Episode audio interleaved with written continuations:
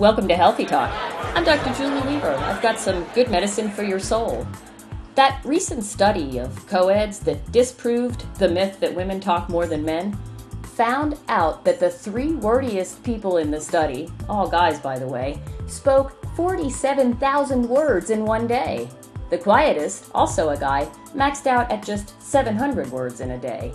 Maybe he understands the value of words, understands just how powerful words are to shape lives and change the world.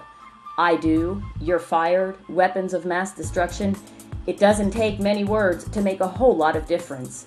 One way to prepare for the daily onslaught of words that you're likely to face is to choose one word.